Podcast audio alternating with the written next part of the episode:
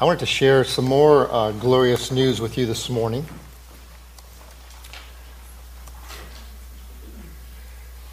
You know, Sam, when he was first meeting with the GC leaders, he uh, talked to us about encouraging each person in our group to take an opportunity to share their faith story. And so we went ahead and did that. In the first week of our GC, I, I asked people, uh, told them about it, and asked if anybody would like to be the first brave soul to share their story. And Steve Patterson raised his hand. And uh, so the following week, Steve came and shared his story. And a cool thing about his story was that he has a, a legacy of faith through his grandfather, who he said was not only an avid Bible student, but he was a Hebrew scholar. And so he remembers as a little kid that uh, quite often uh, people would come for his teaching and his counsel and his advice. And, and as he was sharing, Steve was sharing his story, he said, You know, I, I, I just always believed. And uh, so when he finished up sharing his story, I remember Ken Tennell, you know, kind of started sharing with um, knowing the difference between believing in our heads and trusting in our hearts. And some, sometimes it's the longest journey from our head to our hearts. And then I remember Stephanie Maurer towards the end just kind of said, Steve, do you ever remember time that, you know, you can say that you were saved? And so Steve went home and I think began to ask himself those questions. And Lisa and I were talking about it, my wife and I afterwards, and, and we kind of thought, I'm not sure if Steve you know, really has trusted the Lord. And so I called them and set up an appointment last week and sat down with him and Vicki. And I uh, shared with him about the story that he shared. And um, I said, you know, Steve, do you, do you mind if I share you just a few scriptures that would maybe clear up the matter for you? And so I shared with him about a half dozen scriptures. And, and I said at the end, Steve, I said, um, do you believe Jesus is God? And he said, Yes, I do. And he said, I said, Do you believe that you're a sinner and need of forgiveness? And he said, Yes. I said, Do you believe Jesus died on the cross for you? And he said, Yes. I said, Well, then, is there any reason right now that you wouldn't want to make a personal decision to trust Christ as your Savior? He says, No, let's do that right now. So Steve and I prayed this past week, and he received Christ as a Savior. And he wants to be baptized. Yeah, awesome. Give, give the Lord a hand clap. And he wants to be baptized, and uh, as his Parkinson's continues to get worse, he said, Jim, I, I just, I'm not going to be able to get in and out of that tub. I said, Well, brother, we're going to set up a chair up front here, and we're going to throw some plastic and maybe a towel, and we're going to pour water over your head. I said, We believe in baptism by immersion, but you know what? God looks at the heart, and He's going to be smiling on you, so pleased that my child made a, a public profession of faith. So on February 20th, be here. Um, Steve's going to be baptized, and it's going to be a glorious occasion. Amen? Amen. Title this morning's message is The Spiritual Cure to What Ails You. We're going to pick up our journey in the book of Acts uh, from where we left off last week. So if you got your Bibles or your Bible app, turn to Acts 20, and we're going to take a look starting in verse 16 and 17.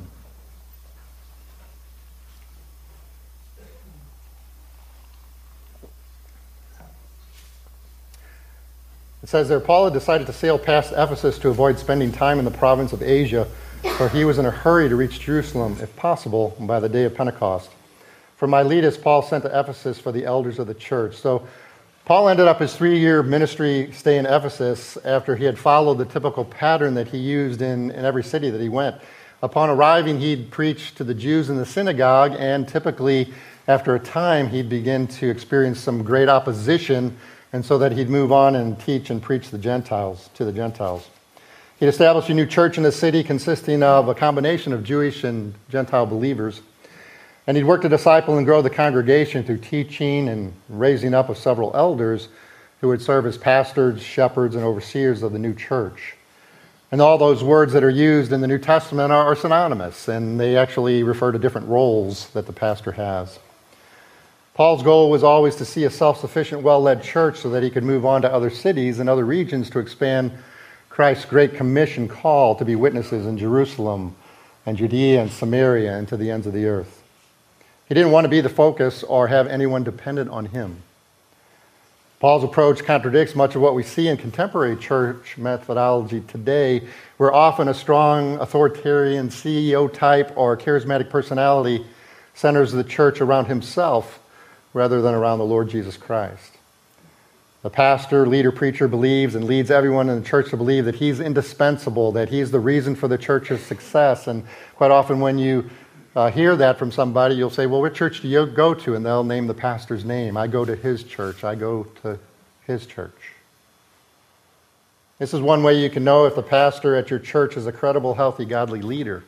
Is your loyalty expected to be directed toward the pastor or Jesus Christ? Does the pastor make it more about himself or about Jesus? Does the church appear to be more about the fame and exaltation of the pastor's name or the name of Jesus Christ? Paul would have none of this. He didn't want to be the focus. He didn't want people to praise and follow him, nor make anyone feel that he was indispensable. Everywhere he went, he intentionally raised up men in that city who could effectively lead that church so that he could move on with the mission of the gospel to other regions. Every pastor should have, in a sense, a ministry of built in obsolescence as he makes it his goal to disciple and raise up other men for the work.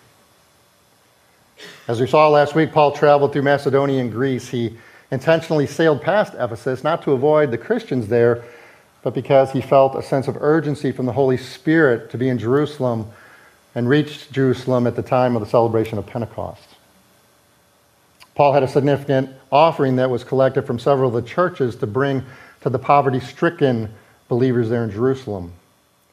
The ship arrives in Miletus and sets anchor at its port where the ship would have several days to unload its cargo. So Paul sends word to the Ephesian elders to come some 30 miles to meet him in Miletus so that he could see them one last time and encourage and instruct and commission them to the work of God's mission of the grace in Ephesus. Let's move on and, and let's read verses 18 to 21. When they arrived, he said to them, You know how I lived the whole time I was with you. From the first day I had come into the province of Asia, I served the Lord with great humility and with tears, although I was severely tested by the plots of the Jews. You know that I have not hesitated to preach anything that would be helpful to you, but have taught you publicly and from house to house. I have declared to both Jews and Greeks that they must turn to God in repentance and have faith in our Lord Jesus. So, Paul's life and ministry was always in public view. He never hid who he was or how he lived or what he believed. He had an unwavering commitment to always be an example of Christ so as to lead others to Jesus and not be in any way a hindrance to Jesus by the way he lived.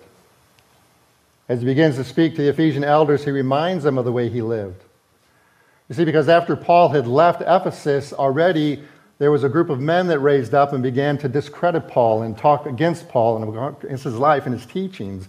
And so he wanted to remind these elders who had been with him for three years you remember how I lived, the way I lived.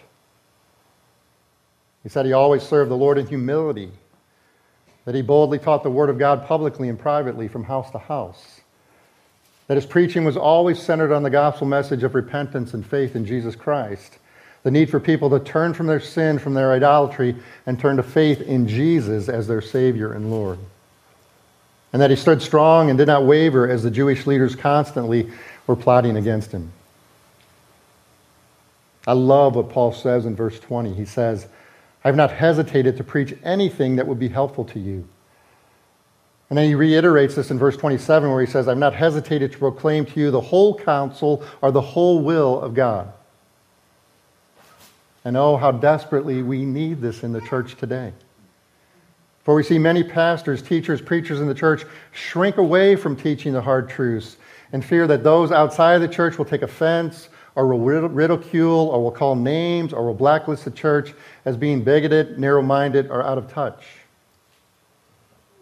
Paul declared in his letter later to the Ephesians church that we are to speak the truth in love. And it was Paul's great love for people that compelled him not to skip over the hard truths, the tough truths, the truths that the culture might not like, for he knew that it was sin that kept people in bondage, it was lies that kept people in the dark, and from Jesus. He refused to tickle people's ears with his messages, to even ever water them down, to make them more palatable or entertaining to the masses, for he knew that it was only the unadulterated Word of God that set people free. And Jesus declared this in John chapter 8, where he says, If you truly are my disciples, then you will know the truth, and the truth will set you free. It's the truth that sets people free. Why would we ever want to water that down? Watered down truth has no power to set people free. We are committed to this as your pastors. And if you ever see us compromise with this, to try to be more entertaining than with deep truth, or to compromise to water it down because we're afraid that somebody might be offended, then call us out on it. Let's move on in Acts. Let's read verses 22 to 24. And now, compelled by the Spirit, I'm going to Jerusalem, not knowing what will happen to me there. I only know that in every city the Holy Spirit warns me that prison and hardships are facing me.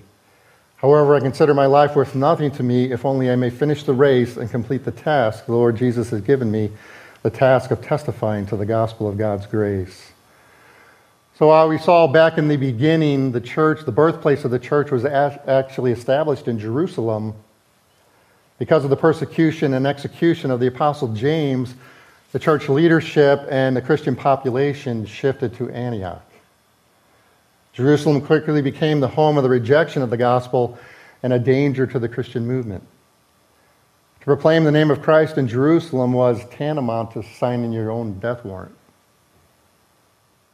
Paul tells the Ephesian elders that he has been repeatedly warned by the Holy Spirit that there were dangers ahead for him. And two of the commentaries that I took a look at, they said that it was more than likely these were prophets that were sharing this insight that the Holy Spirit gave that, hey, Paul, there's danger ahead for you in Jerusalem. And we know, and, and we'll see later in Acts, as we continue on in our, our journey, that these things came to pass.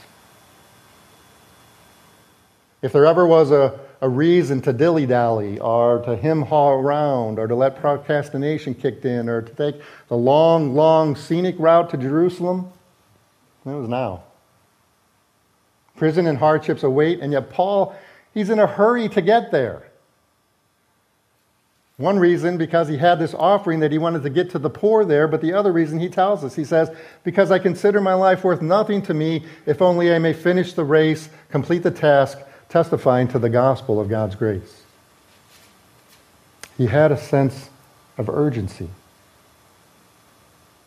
With whatever time that remained for him, he knew his eternal fate was secure while so many others in Jerusalem were not. If you were in Paul's situation, how would you have handled that news? That danger awaited him.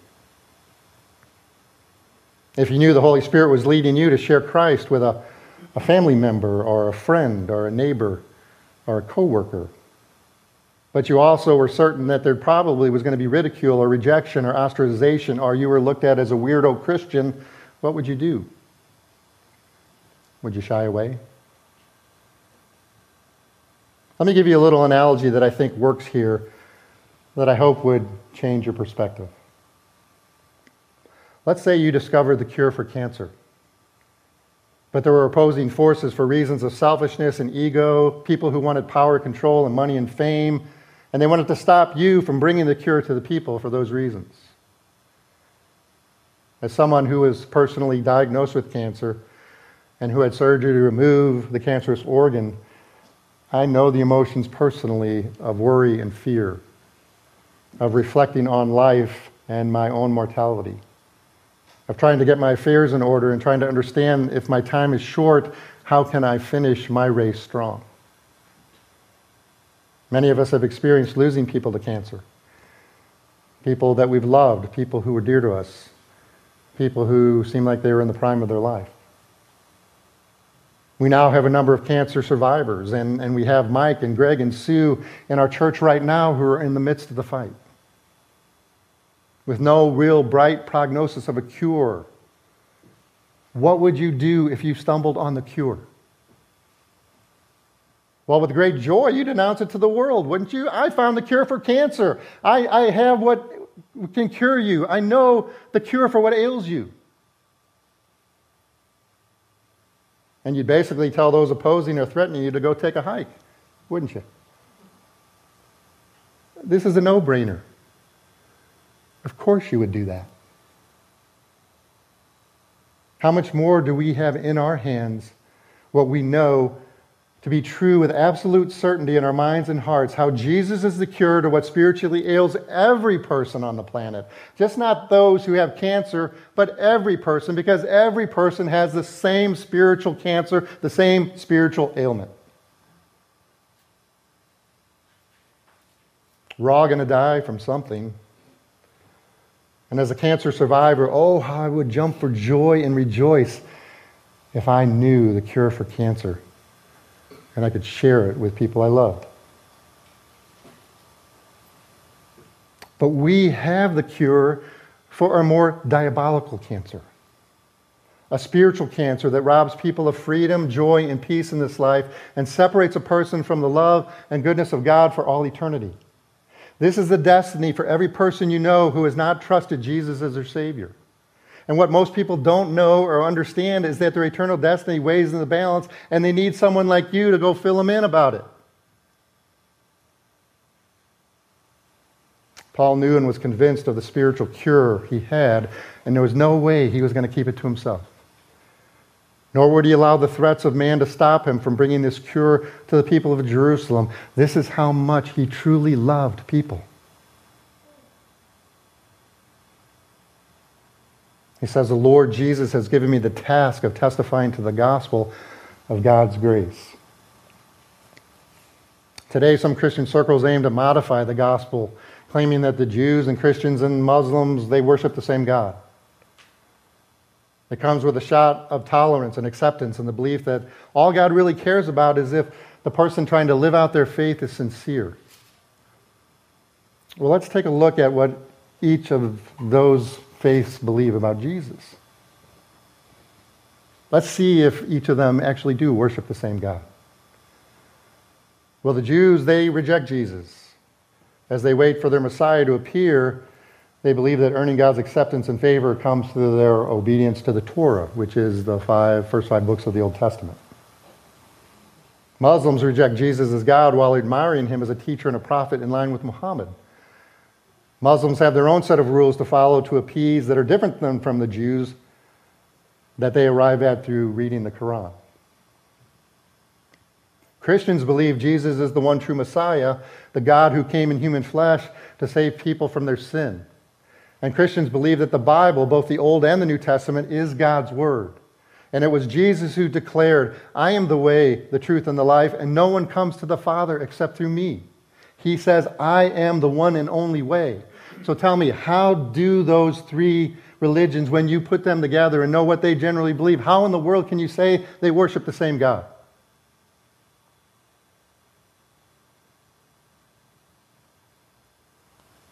How can all three of these faiths be true at the same time? Is it possible that a person can be sincerely wrong? Every world religion that has a God as its focus believes that you must earn God's graces by climbing up the mountain to Him. Through your good works, trying to be a good person, participating in that religion's sacraments, helping the poor, being a good citizen, being faithful to the tenets of their religion. And at the end of your life, you're hopeful that you made the passing grade, but you never can be absolutely certain, even though you really think down deep that it's only the Hitlers and the Mansons and the Dahmers who, in the end, are going to fall short. Christianity alone teaches that God came down the mountain in human flesh on a rescue mission that first Christmas morning to save humanity from the consequences of their sin. Every other religion, you got to climb up the mountain and try to get to God. Christianity, God came down the mountain in love on a rescue mission, became human flesh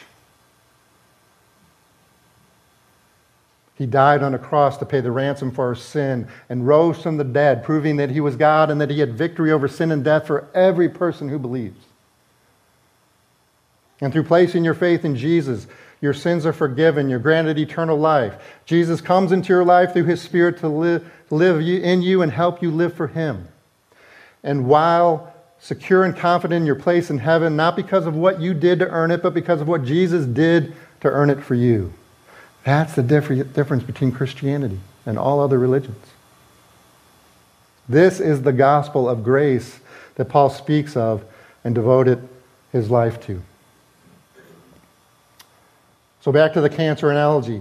What would it say about a person who knew the cure for cancer and kept it hidden to themselves? What does it say about the Christian who holds this beautiful and wonderful message of the gospel to himself or to herself? Do you really understand your mission, church? Do you see when God saves us why he leaves us on this planet Earth for a while?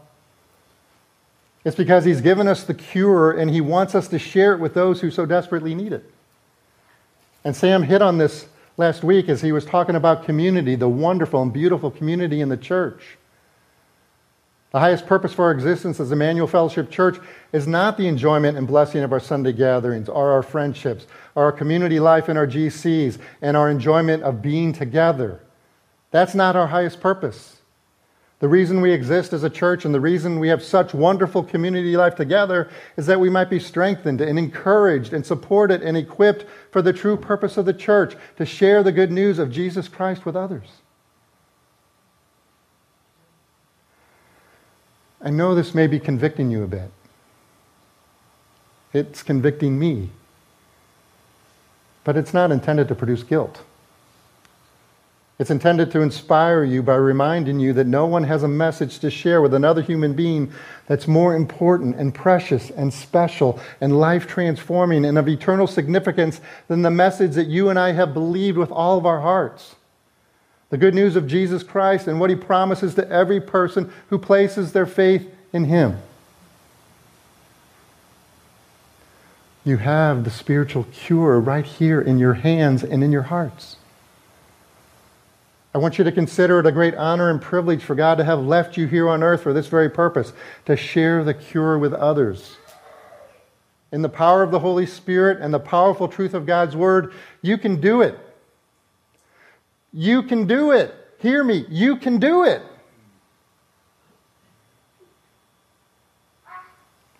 One person plants a seed. Another person comes along and waters those seeds, but only God can produce the growth. So stop trying to save people or worrying about whether or not you'll come up with the right words or if someone's going to reject you. And just start scattering some seeds or providing some water on seeds already planted and trust God for the rest. Put your excuses and fears aside and just start tossing out some seeds. And, and be as creative as you can about it. I mean, there's so many avenues now that we have that don't necessarily have to encounter a face to face. We got so much social media that we can begin to move this word out to many, many people that we know and love.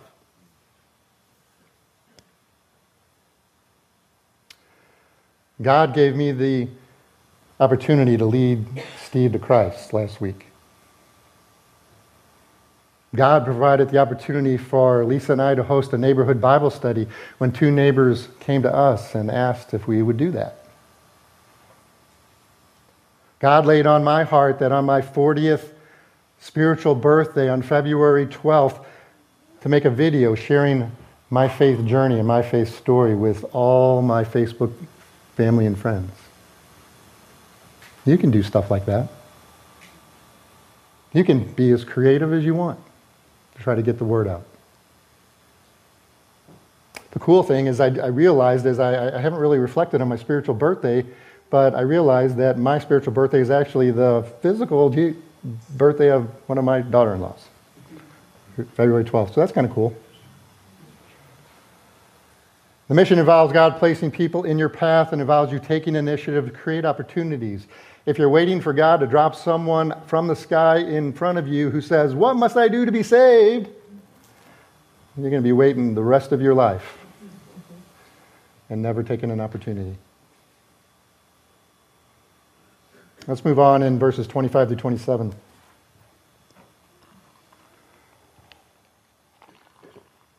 Now I know that none of you among whom I have gone about preaching the kingdom will ever see me again. Therefore, I declare to you today that I am innocent of the blood of all men, for I have not hesitated to proclaim to you the whole will of God. So, Paul, knowing that he will never see the Ephesian elders again, wants to charge them to persevere in the ministry with the same boldness that he's shown. And he makes an astonishing declaration. He says, I am innocent of the blood of all men. What's he talking about? He's given a reference to Ezekiel 33 that describes a watchman's responsibilities. A watchman was to survey the land and communicate what he saw to the people. If he saw an enemy coming, he was to blow the trumpet and warn the people. But if the people heard the warning and ignored it, it was said that the blood was on their heads. The watchman had performed his duty and was now considered innocent if the citizens were to die. But the watchman who does not blow the trumpet of warning, those people who die as a result, the blood is on the watchman's head. And that's pretty heavy stuff. Paul's telling the elders and us that we have a responsibility to blow the trumpet, to share the gospel with those we meet, those who are in our lives. And he tells the elders he never hesitated, he never shrank back from sharing the gospel with the people he encountered in everyday life. That way he could say with confidence that their blood is not on my head. I wish I could say the same. In 1982, when I trusted Christ as my Savior in Clemson University, I got involved in meeting with a couple of navigators, guys, Chris and Mark, who began to take me through the scriptures and began to disciple me. And about five weeks in, they said, okay, now you're going to go uh, witness out in the quadrangle where all the people gather during the day. what? I don't think so. Oh, yeah, yeah, yeah, come on, this is your next step. They scheduled me a date to, to go out there and I didn't show up.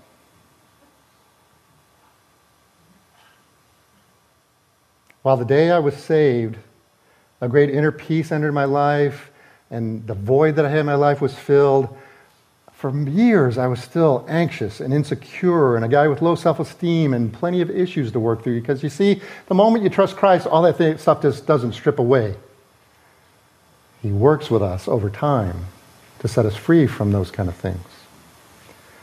But after that, after I chickened out in my shame, I made a decision that whatever I felt the Lord was leading me to do, I had to say yes, no matter how fearful I was to do it. You see, courage is not the absence of fear. Courage is stepping out with your fear and trusting God to take care of you. Every step of my Christian journey for almost 40 years has been an exercise of courage, of stepping out of my comfort zone, of doing something I was afraid to do because I knew God wanted me to do it. It started out by a pastor at North County Community Church taking me under his wings and seeing something in me and said, okay, now I want you to start leading small groups. Listen, I was the guy who in high school and college, I tried to find that seat in the back row. And not only did I sit in the back row, but I slinked down so that maybe the professor or the teacher couldn't see me so I wouldn't get called on. That's the kind of guy I was. So I started leading small groups. Then I was asked to preach. In August 1989 was the first time I ever gave a message, and I didn't sleep one second the night before. And the next 10 times I preached, I maybe slept for a couple hours at best. And now, 500 sermons later, here I am. Mission trips, boy, that's not for me. September 1993, I decided to go because I believe God wanted me to and I absolutely felt like a fish out of water. And you know, 13 people prayed with me and my translator to accept Christ, and she didn't know a word of English, and I didn't know a word of Spanish. But then I was flying home, and I said, okay, I experienced that. That's not for me. I'll help send others. And here I stand 10 trips later, and now I have a role to lead out in this way for our church in the future. God has called each of us to a life of courage. Remember, courage is not the absence of fear. You're not waiting until you get over your fear, but it's a willingness to step out with your fear and trust God to take care of you. It, if it means anxiety and feeling like a fish out of water and sleepless nights, do it. And you'll be amazed at what God does in and through you. Let's read on in verses 28 through 32. Keep watch over yourselves and all the flock of which the Holy Spirit has made you overseers. Be shepherds of the church of God, which he bought with his own blood. I know that after I leave, savage wolves will come in among you and will not spare the flock. Even from your own number, men will arise and distort the truth in order to draw away disciples after them. So be on your guard. Remember that for three years I never stopped warning each of you night and day with tears. Now I commit you to God and to the word of his grace, which can build you up and give you an inheritance among all those who are sanctified. So Paul tells these pastors to make sure that they first watch over themselves. Don't just talk the talk, but walk the walk. You can only truly give another person what has become a part of you. Just don't preach and teach about it, live it. Let it transform your life. Otherwise, you're just a hypocrite who, in the end, will lead people away from Jesus. If you want them to be people of the word and prayer, be a pastor devoted to the word and prayer. If you want them to commit to share their lives in community, then be someone who faithfully pursues community. If you want them to learn how to forgive, then be a pastor who forgives those who hurt you. If you want them to dedicate themselves to the mission of the gospel, then they need to hear about and see that you are faithfully sharing the gospel in and through your life. Pastor, God has made you an overseer and a shepherd. Paul evokes Jesus' imagery, who called himself the good shepherd and called the, disciple, the disciples his sheep. Then Paul heightens the seriousness of this charge as he reminds them that the sheep cost Jesus his very life. And he's placed his blood bought sheep into your hands, into your care. This is how much he loves them. This is how precious they are to him. Treat them as precious. Love them as he has loved them. Then Paul warns them savage wolves will come in among you. These are external threats to the church. The word savage indicates a malevolent, murderous intent. They will be after the church to destroy it. And then he says there's a second threat also, and he warns them about those from within the church that there will be men actually in your church that will rise up and distort the truth with the intention of drawing people away from the one true gospel. Pastor, elder, overseer, shepherd, always be on your guard. Be on the lookout. Always discerning and looking out for false teaching.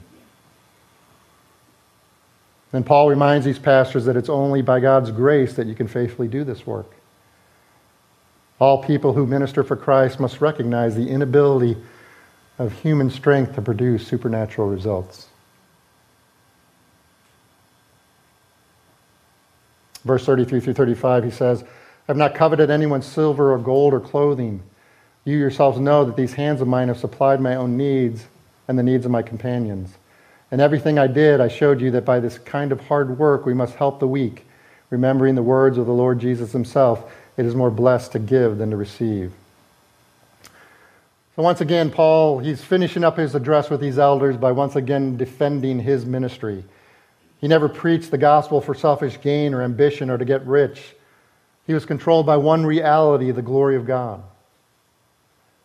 This is not to say that ministers of the gospel should not be paid. In many places through the New Testament, Paul spills a lot of ink defending the right for pastors to receive financial support from the church. What he's actually doing here is contrasting himself with some of the false teachers operating through Macedonia and Asia who preached for selfish gain. And then Paul reminds us all that we don't earn a living whether you're a pastor or not. You don't earn a living to only take care of yourselves and your family, but that God allows us to earn to help take care of the poor and needy. Ending with these words, it is more blessed to give than to receive. Let's close the message this morning by reading the last three verses.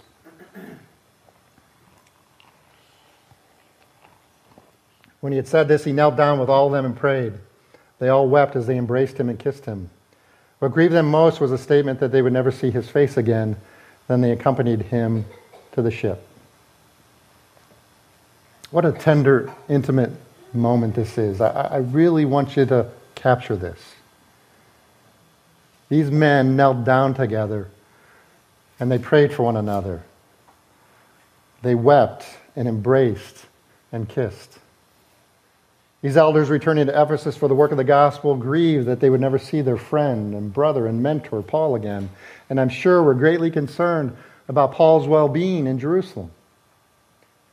But no, as Christians, we don't grieve as non Christians do. For even though they mourn the loss of a great friend and mentor, they knew that whatever waited for Paul in Jerusalem and beyond, that they would meet once again in eternity. Then they accompanied him to the ship and saw him off, probably waving and lingering until the ship moved out of sight. What a beautiful, beautiful picture of the love that brothers have for one another as they make their friendship based on the mission of the gospel, the common bond they have in Christ. One salvation, one baptism, one spirit, one Savior and Lord, one spiritual family, one mission, one inheritance, one eternal home. This is the common bond that we have in Christ. This is what leads us to the kind of depth of friendship and love for one another that's demonstrated here by these men. This bond of friendship and depth of love, it doesn't come through a shared love of sports or food or video games. It doesn't come through a shared love of movies or TV or Facebook. It doesn't come through a shared socioeconomic status. It doesn't come through partying together or vacationing together. It comes through shared life experience of living for something so much bigger than life lived for self. It comes as we choose to live life together for the sake of the gospel. These are the wonderful treasures of deep, life transforming friendship the gospel brings to every person who has placed their faith and trust in Jesus Christ. Chris, if you want to come on up, we're going to have a time of reflection. And as we say every week, and now is the time for you to be alone with God. And that's always, I'll tell you, the beautiful thing that when you come to church on Sunday, whether there's 50 people here or 100 people here or more, he always wants to meet you personally right where you're at. What has he been speaking to you about this morning? This is your chance to reflect on where you stand in your relationship with Jesus Christ. Maybe you know about him in your head, but you've never trusted him in your heart. Maybe it's about where you stand, Christian, in relationship to the gospel mission Christ has given you. Have you shrink back? And maybe now you want to stop giving in to fear? Maybe God's laid a person's name on your heart. And He wants you to go to them this week to tell them about Jesus. I believe every one of you are here for a very specific reason. There's something God has wanted to say to you. Don't blow it off. Never forget that the gospel is to be your life's motivation. This is your end goal, and it's not too late to hear these words from Jesus found in Matthew 25, 21. And I paraphrase As you stand before him after your final day here on this earth, you want to hear, Well done, good and faithful servant. You've been faithful. Come and share in your Savior's happiness. Go ahead and take that time alone with the Lord right now.